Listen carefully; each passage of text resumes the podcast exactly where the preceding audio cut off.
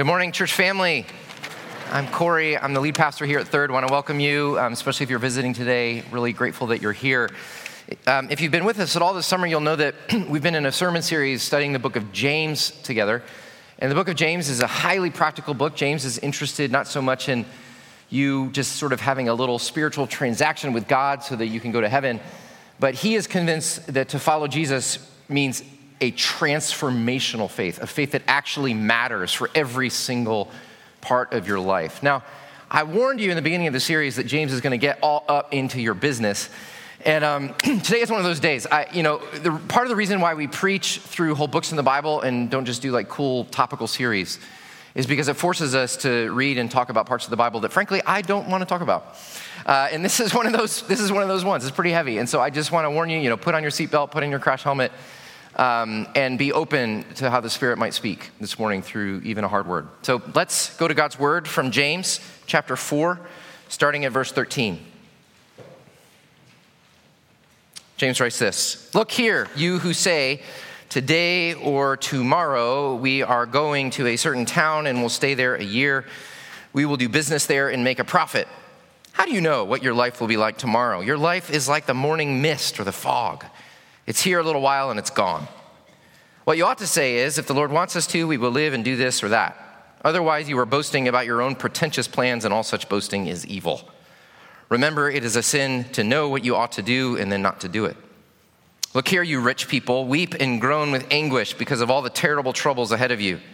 Your wealth is rotting away, and your fine clothes are moth eaten rags.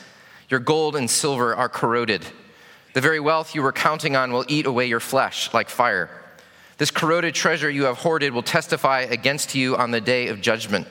For listen, hear the cries of the field workers whom you have cheated of their pay. The cries of those who harvest your fields have reached the ears of the Lord of heaven's armies.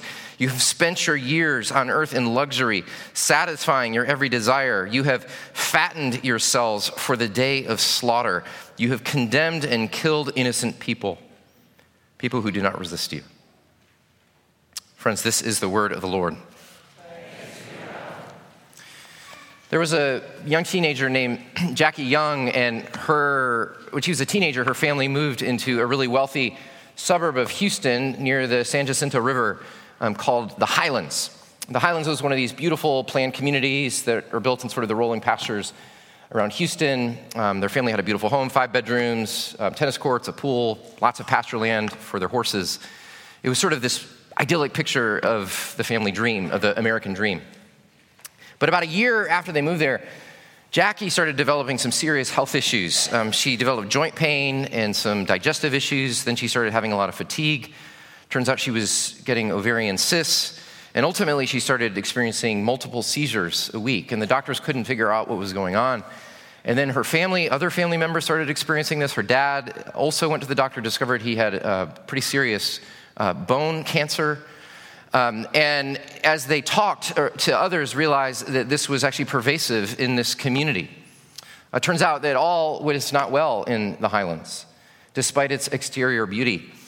But that in 1965, a paper mill had worked out a contract to dispose of its industrial waste in waste pits right along the banks of the San Jacinto River. And they did it for a few years and then stopped the project. But over those next four decades, uh, as the riverbank eroded between the waste pits and the river, Ultimately, four decades in, the waste pits were completely submerged within the San Jacinto River, even as these beautiful suburbs are being built around it, much to the ignorance of everyone there, until it was too late in the late 2000s when not just Jackie's family, but everyone in this community was experiencing massive and crippling disease and illness, seizures, cancer, and death. I mean, what a, what a shocking juxtaposition, right? This picture, this idyllic picture of the American dream, literally built on pits of toxic waste, wielding destruction and death. So, as disturbing as that picture looks like, that's kind of an apt illustration for the warning that James is giving us this morning. In many ways, he's saying that if we are not careful, uh, that very thing will happen to us. We're not sure that who James is writing to. We do know that in the first century, It was actually kind of an economic boom in the Mediterranean world at the time. There was all sorts of new wealth pouring into the Mediterranean region. We know that many people, many Jews, were moving from Palestine to live around the middle, around the Mediterranean, and a whole new merchant class was developing, and a whole lot of new wealth was being created. And so, what seems to be happening is that James is giving this word to this new wealthy merchant class. What's not clear is are these people actually in the church? Or is he speaking to people outside of the church? It's not really clear, but what is clear is this is that James is giving a serious warning about the toxic dangers of wealth. He's saying that it's not bad, money's not bad. Jesus never says, the Bible never says money is bad, but to have money and to have wealth and to accumulate it is to put yourself into serious, grave, not physical, but spiritual danger. Now, some of you might already be turning off and you're saying, oh, great, this sermon's not about me because I'm not rich. Listen, uh, can I be real with you? If you make more than $32,000 a year, you are in the 1% of the wealthiest people on the planet. You're the 1%. We are the 1%, friends. Uh, if you are listening to the sermon, if you are here, if you can read, if you got here by a car, I don't care. You might be like struggling and feeling like you're just getting by, but there are other people on the planet who look at you and see that you're Bill Gates. Like you are fabulously wealthy. And so I just want to say that as hard as this message is, this is for all of us, kids, even for you. This is for all of us. It is impossible to live in a society like we are living in. It is impossible to live in a society that is inflicted by what many sociologists call the disease of affluenza, which is, as one put it, a painful, contagious, socially transmitted condition of overload debt, anxiety, and waste resulting from the dogged pursuit of the American dream. It is not possible to live in a society infected with affluenza and not realize that this warning is for you. That if we're not careful, we might be, ourselves be trapped in this deadly, silent, soul destroying, life shriveling toxicity that brings destruction. And I want y'all to know, I, I just want to give a disclaimer. I have no agenda here. We already had the offering. It's not happening. Again, you know, I'm not going to do like a second guilt offering after the sermon. Hey, y'all, now, you know, I don't need your money. I don't. You know, I, am trying to be faithful to the text this morning and say that this is about health. Uh, this is about Jesus, through his servant James, wanting to protect you from spiritual destruction because he wants you to know life that is truly life. Okay? Do you believe me on that? Okay, so here's what we're gonna do. We're gonna first give the diagnosis, talk about these serious health warnings that James is offering, and then we'll talk about the treatment, okay? Health warnings, treatment. Health warnings, treatment. Y'all with me? Okay, first the health warnings. So, first, let's look at number one. James says the first warning is presumption. He says in verse 13 of chapter 4 Look here, you who say today or tomorrow we will go to such and such a town and we'll stay there and make a profit. And in verse 16, he talks about boasting about your own pretentious plans. Let's be clear, he's not sort of saying you shouldn't plan or save or invest or make a profit. Um, we know lots of wisdom literature, Book of Proverbs, all about the wisdom of doing such things. What he's warning against is that those who tend to become more financially secure uh, tend to develop attitudes of prideful self sufficiency. Uh, the, more money we have, um, the more security we have, the more we have in our bank accounts, the more we have in our stock portfolios, the more we tend to believe that we are actually in control of our lives and have secure futures ahead of us. You know, I'll never forget talking to an African PhD student when I was at Princeton who was sharing about how he was losing his faith. Now, you'd think he was losing his faith because he was in this sort of liberal academic Western environment. But he said he was losing his faith because back in Africa, things were so politically and socially and economically unstable that he was constantly relying on God every single day for his life and for the food on his table. And now he was in the West and he was in this prosperous environment. He had a scholarship, he had a place to live, he had a cafeteria that fed him three meals a day, and he had no sense of his ongoing dependence on God. And he said, I think I am losing my faith by living here. And this is what happens to us. That the more we gain financially secure, uh, the more deluded we are in believing that our life is actually in our hands. And James is stark. He says, How do you know what your life will be like tomorrow? Your life is a mist, he says. You think you're, you're in control, you're planning for like your kids' college and you're planning for your retirement, you're planning 10, 20, 30 years out. He says, You have no idea where you'll be tomorrow. I mean, you, y'all, you don't even know if you're going to make it through this sermon. By the end of this sermon, you might have breathed your last, the world might have ended, Jesus might return. Seriously. Your life is a mist. I took a shower this morning, I'd be glad to hear. And uh, when, I, um, when I, I don't normally notice the mist in my bathroom, but I did this morning because I was thinking about this text. And when I got out of the shower, the, the, the mirror was covered in mist and fog. And so I just opened the door to our bedroom and let that cool, dry air in. And then I counted 22 seconds, the mist was gone. James says, That's your life. Things feel so permanent, they feel so stable, they feel so important. In just a few short years, you will be gone and forgotten.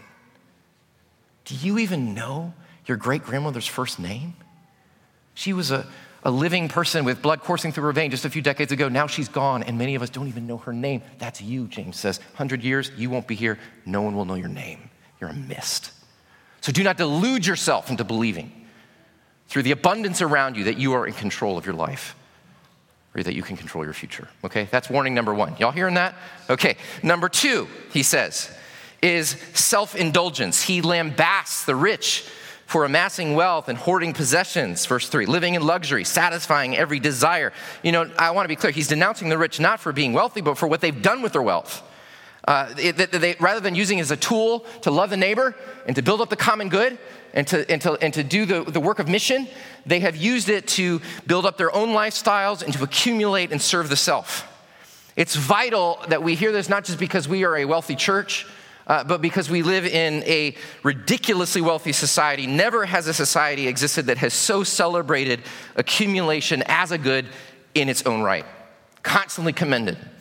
The more you have, the more important and powerful that you are. And what's cruel and sick about it is that not only do we have more than any society in the history of the world, but we are constantly told what we lack. Do you know that the average American now, I, I couldn't believe this when I saw it, but the average American is exposed to four to 5,000 advertisements a day?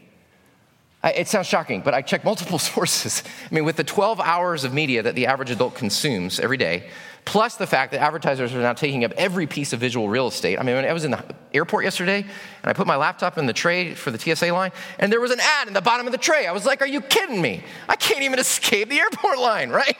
And so, 5,000 times a day, we're told, You need this. Look at this. You deserve this. What you have is old. It's no longer cool. Here's the thing that you need. So, we are being fueled and called into discontentment, this deep, we live in an environment that fuels this desire to keep and get and possess and have a treadmill that never ends, that never satisfies. And James says this is not just dangerous, it's stupid. Because he says, look, all this stuff on the way to destruction. Chapter 5, verse 1. Weep and groan with anguish because of the terror about to come upon you. Verse 3 Your wealth will eat away your flesh like fire, it will testify against you on the day of judgment. He is saying, this, is, this is tough, y'all, but he's saying there is a day coming soon when Jesus, who is risen and reigning, will return and he will establish his kingdom, and the current world order and economy will be overturned. And the person who insists on amassing wealth in this current world, even as that day approaches ever closer by the day, is a fool because you will be left with nothing. Randy Alcorn uses this illustration. He says, Suppose that you are a northerner living in the South at the end of the Civil War, and you're living in the South, you, are about to, you know the war's about to end, uh, you know the Union will win. You know you're returning home to the North. But in the meantime, while living there, you have amassed a whole load of Confederate currency. You know, what do you do as, as, as you know the, world, that the, war is about to end? and that this currency is about to be worthless. Well, what do you do? If you are smart, there's only one thing you'll do you will cash it in for US dollars. Because only that money will have value when the war is over. If you are a Christian, you have the inside knowledge that the war is almost over and that there will soon be an impending worldwide social and economic upheaval. You'll have like the ultimate insider trading tip right here that the currency of this world will soon be worthless. And so, if you're smart, you will switch investment vehicles. You will cash out now. You will spend your money on what actually matters. And Jesus said it. He said, Do not spend your money and store up treasures where moth and rust destroy and where thieves break in and steal. But store up for yourselves treasures in heaven, in the kingdom of heaven, where moth and rust does not destroy and where thieves do not break and steal. We can do that now. Our money can actually be used here and now to make internal investments that will not last 20, 30, 50 years, but a billion years, returning dividends for eternity. Investing in people, investing in the work of the church, investing in the advancement of Jesus' mission, investing in the poor. If you keep accumulating wealth now, then you are like a fool bankrolling Confederate cash, spending it on yourself and homes and vacations and lifestyles and desires and experiences. And doing so, you behave like an ignorant animal, fattening yourself for the day of slaughter. Okay, I'm just saying what the text says, y'all. okay, so. Number three, finally, injustice. He says, verse four, here, hear the cries of the field workers for whom you have cheated their pay. We don't know what's happening exactly. We know that there was a growing concentration of land being held by a smaller and smaller group of landowners. Farmers were being forced to uh, sort of hire themselves out. And what clearly is happening is that these landowners were not paying fair wages or even wages at all. And in a society where there's no credit, this would often leave families in crisis. And sometimes it seems like, for six, even ending up in death. What affluence often does is it nurtures a carelessness and insensitivity to the poor, those who are most hurt by the pursuit of unchecked profit. Uh, those who are set on the bottom line of profit are far more prone to oppress uh, and to build systems that take advantage of weak people. And James says, God sees. God sees. Does this apply to us? I, I, I do think it does. I mean, no, none of us here that I know of are, have land and are paying day laborers, but many of, uh, of us in the church are, are significant business leaders of influence.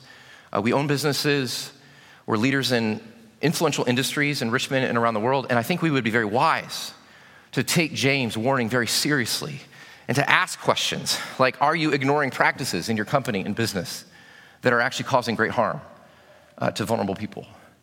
Um, is your company so set on the singular bottom line of profit that you are doing it to the detriment of other vital bottom lines like human health and human flourishing? Um, are, are you willfully choosing to ignore ways that your company or your industry may be failing to pay a just wage? Uh, or taking advantage of people who can't advocate for themselves? I mean, I'm, these are serious questions that we as believers of influence need to ask. And it's not just business CEOs and leaders, it is, it is all of us.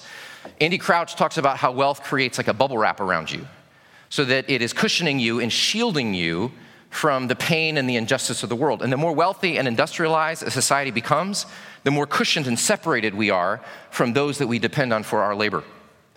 You know, my friend Chris Heuertz was once working for an international aid agency, and he actually visited uh, a slum in a major city in South India. And he walked into the home, and there was a, a family and several daughters. The oldest daughter, who was a teenager, um, looked at Chris. Chris at the time was wearing a red button down Gap uh, shirt that he bought at the Gap in Omaha. She looked at him, and her eyes brightened, and she said, um, I made that shirt. And he was shocked, of course. And she was like, What? And he, she said, Seriously? She asked to see the tag. Sure enough, tag says, Made in India. And she was so happy. Uh, she was so excited that he was wearing the fruit of her labor. And then she asked, How much did you pay for it? And his heart was shattered because he paid more for the shirt in Omaha than she had made in an entire month. The cries of the workers cry out who you have cheated of their pay. So James says, look, if you don't reflect on our purchasing habits and our lifestyles and recognize the ways that the way that we're living impacts real people, then we are among those that James condemns. And he points again to the day of judgment. The cries of those who harvest your field have reached the ears of the Lord's and heaven's armies. God hears the cries of the oppressed and the poor, and he will act with justice. So, are you hearing the warnings? Wealth is dangerous. Unchecked, it produces pride and vanity, false security. It leaves us defenseless on the day of judgment. It produces oppression and injustice. Watch out, James says. Things look good in Richmond. They look good in the West End. They really do. But he says, if you're not careful, you will succumb to the toxic waste beneath that is in our water, in the air that we breathe. Jesus is coming. Judgment will fall on the greedy and the indifferent and those who oppress. So, what will you do? Okay, let's pray. Just kidding. Um, so, so, y'all, this is heavy, right? Heavy. We got to hear God's word. It's serious. Gets up in our business. But what do we do? Now, the, the, the, text is clearly more focused on the problems and the solutions, but we can glean some positive treatment from the text. So let's look at of, some of the positive treatments that Dr. James would prescribe to those suffering from affluenza. Okay, treatment number one humility. He says, in response to those who think that they have control, he calls them to have a humble, dependent posture. He says, verse 15, he says, You should say this If the Lord wants us to, we will live and do this or that, if the Lord wills it. Now, he doesn't say you should say this literally, like, like hey, hon, I'm going to the door to get egg, going to the store to get eggs, if the Lord so wills it. That would be super obnoxious. So, you know, don't, don't do that. What he's saying is, is that you need to cultivate a, a, a, a heart of dependence to cultivate an attitude that recognizes that you are a frail creature with a very short life and that you are not in control of the duration or the direction of your life and that you are holding completely upon Him. Some of you know that about five years ago I had a health crisis um, where I had a peritonsil abscess that was rapidly growing in my throat, asphyxiating me. And I, I had to be rushed to the emergency room. I was about 90 minutes from death. Um, and they had to perform an emergency tracheostomy on me. And so for several weeks, almost a month, I couldn't talk or eat or walk. Sarah had to feed me. Um, it was a profound experience of dependence and humiliation. Um, and, and I also now, because of that, have this major um, scar at the base of my neck. So every day when I look in the mirror, I see this scar. And to me, it has become a very precious scar uh, because I receive the scar as a reminder every day of my frailty, my dependence, my weakness, my fragility, uh, the knowledge that my life could end at any moment. Um, and it behooves me every morning that I look in the mirror to live my life for what actually matters. And James is saying you got to figure out ways uh, to cultivate habits in your life that remind you of your own frailty and dependence, that you are not in control of your life, and that your stuff is not yours. Uh, now, I don't recommend having a health crisis and getting a major scar, um, but there are other ways we do that. When we come to worship every Sunday, we do this. We're reminded. When you come into worship, we're reminded you are not God. Uh, we confess our sin. You're reminded that you are a frail sinner in need of grace. We practice giving our money away at the offering, which is hard to do. Uh, we're sent out into the world to live not for ourselves, but for God and neighbor. Um, these are practicing every week uh, the discipline of dependence and humility. Uh, also, during the day, every day, I would recommend pausing throughout the day morning, midday, evening, getting on your knees, maybe, even as a sign of your dependence on the Father Look for ways to remind yourself that your life is not your own, that you don't control your world or your future. So that's one thing is look for practices of humility. Uh, second, he recommends uh, simplicity.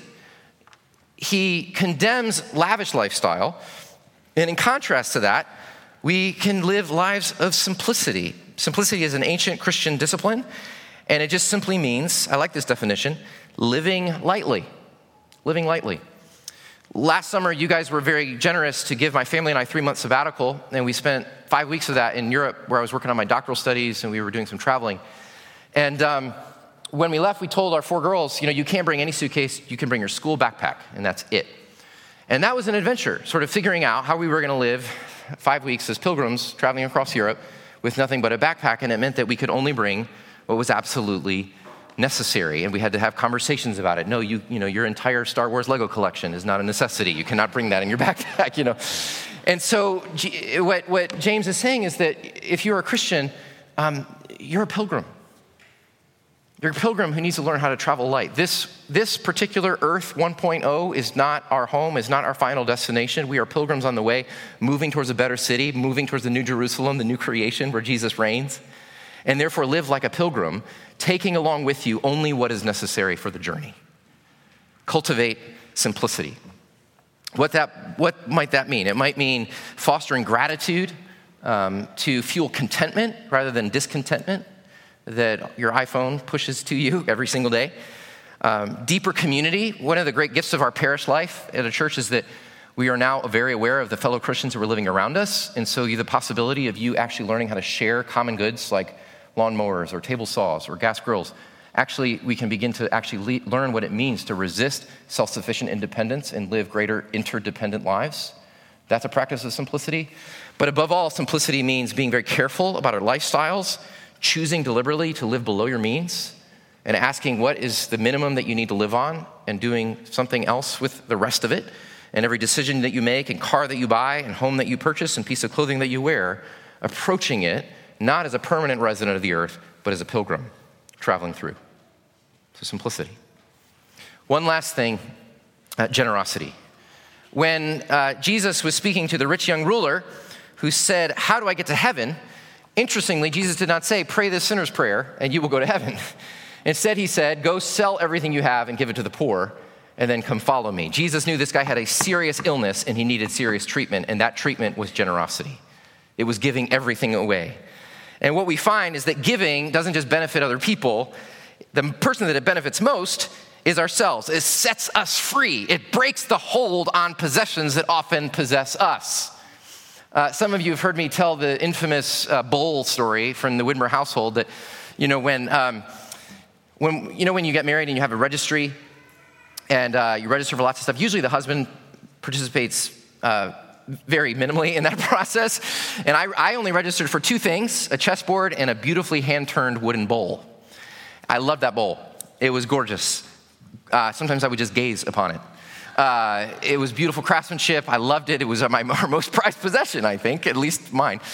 So one day, a couple years into marriage, we're sitting down, we have a couple over for dinner, and this couple looks at this bowl and they're like, man, the, the woman and the couple says, man, that is just the most beautiful bowl. And my wife, who has the most generous, spontaneous heart says, Oh, why don't you just have it?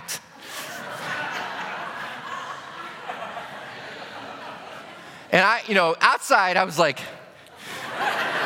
and inside I was like, Woman, what are you doing?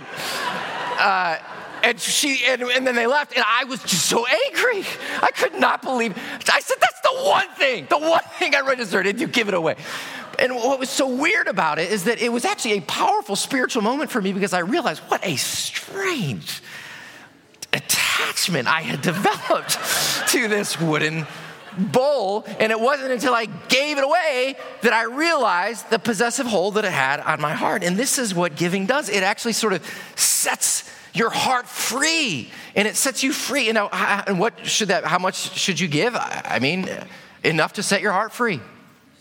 And that often means pain, like the bowl for me. You know, the, the, the classic uh, standard for Christians is 10% of your income. That, and that might not sound like a lot, but actually, we know that the average Christian in America only gives away 2 to 3% of their income. Um, and I'm not saying that um, you should be rigid and legalistic about that as a, as a percentage, but I think for many of us, that can work like training wheels. Sort of giving that as a bare standard, uh, training blocks, training wheels, if you will, that can help you eventually become a person who doesn't need to have a percentage anymore because you're living a life of such natural, extravagant generosity. Uh, for me and Sarah, we need the training wheels. Uh, we're in a period of our life where life, I mean, stuff is financially tight sometimes. And uh, we've got four girls that we hope will go to college and we hope will get married. Oh, God help me. Um, and so, like, my natural tendency would not at all be to take 10%. That's a lot for us. But to do that every single month is a powerful way for us to be saying, This is not ours. We are not at the center of our life. We're being liberated and free. And it is a powerful act of freedom to be able to let that go and use it for the work of the kingdom that lasts forever.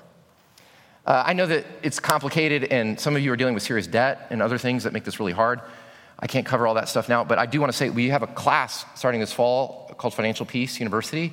And it's a, a lot of people in church have done it, and it can be a really helpful class to help you figure out debt and budgeting and giving and all that. So I commend that. So let me sum up. James tells us about the toxic danger of wealth, which always threatens to destroy. And yet, in and through Jesus Christ, he says, we can be treated, and not just treated, transformed so that we become people who are transformational, non conforming pilgrims who are living lightly in the world on our way to Zion, on the way to the kingdom. One of my favorite descriptions of the gospel comes from 1 Corinthians 8 that says, actually 2 Corinthians 8, for you know the grace of our Lord Jesus Christ, that though he was rich, yet for your sake he became poor, so that you through his poverty might become rich. Let me tell you, friends, This is the gospel. The rich Christ became poor so that you, poor sinner, might become rich. He emptied, divested himself of his eternal wealth that you might share in his eternal family, that you might be rich. And the closer you are to this Jesus, the more you feed on his grace every day, the closer you walk with him, the more you will become a person who is deeply content with what you have because you are all sufficient in Him. The more you will have deep security, knowing that you do not know tomorrow, but you do know how the story ends. You know where you will be in a billion years. You know how all things end, and you are secure in the Father's hands. And you will be a person who, in receiving the generous, extravagant grace of God and Jesus for you, now cannot help but to be an engine, a comet of grace and generosity for those around you. We are all inflicted. We've all got it. Affluenza. Will you be healed? Will you be healed? Let's pray.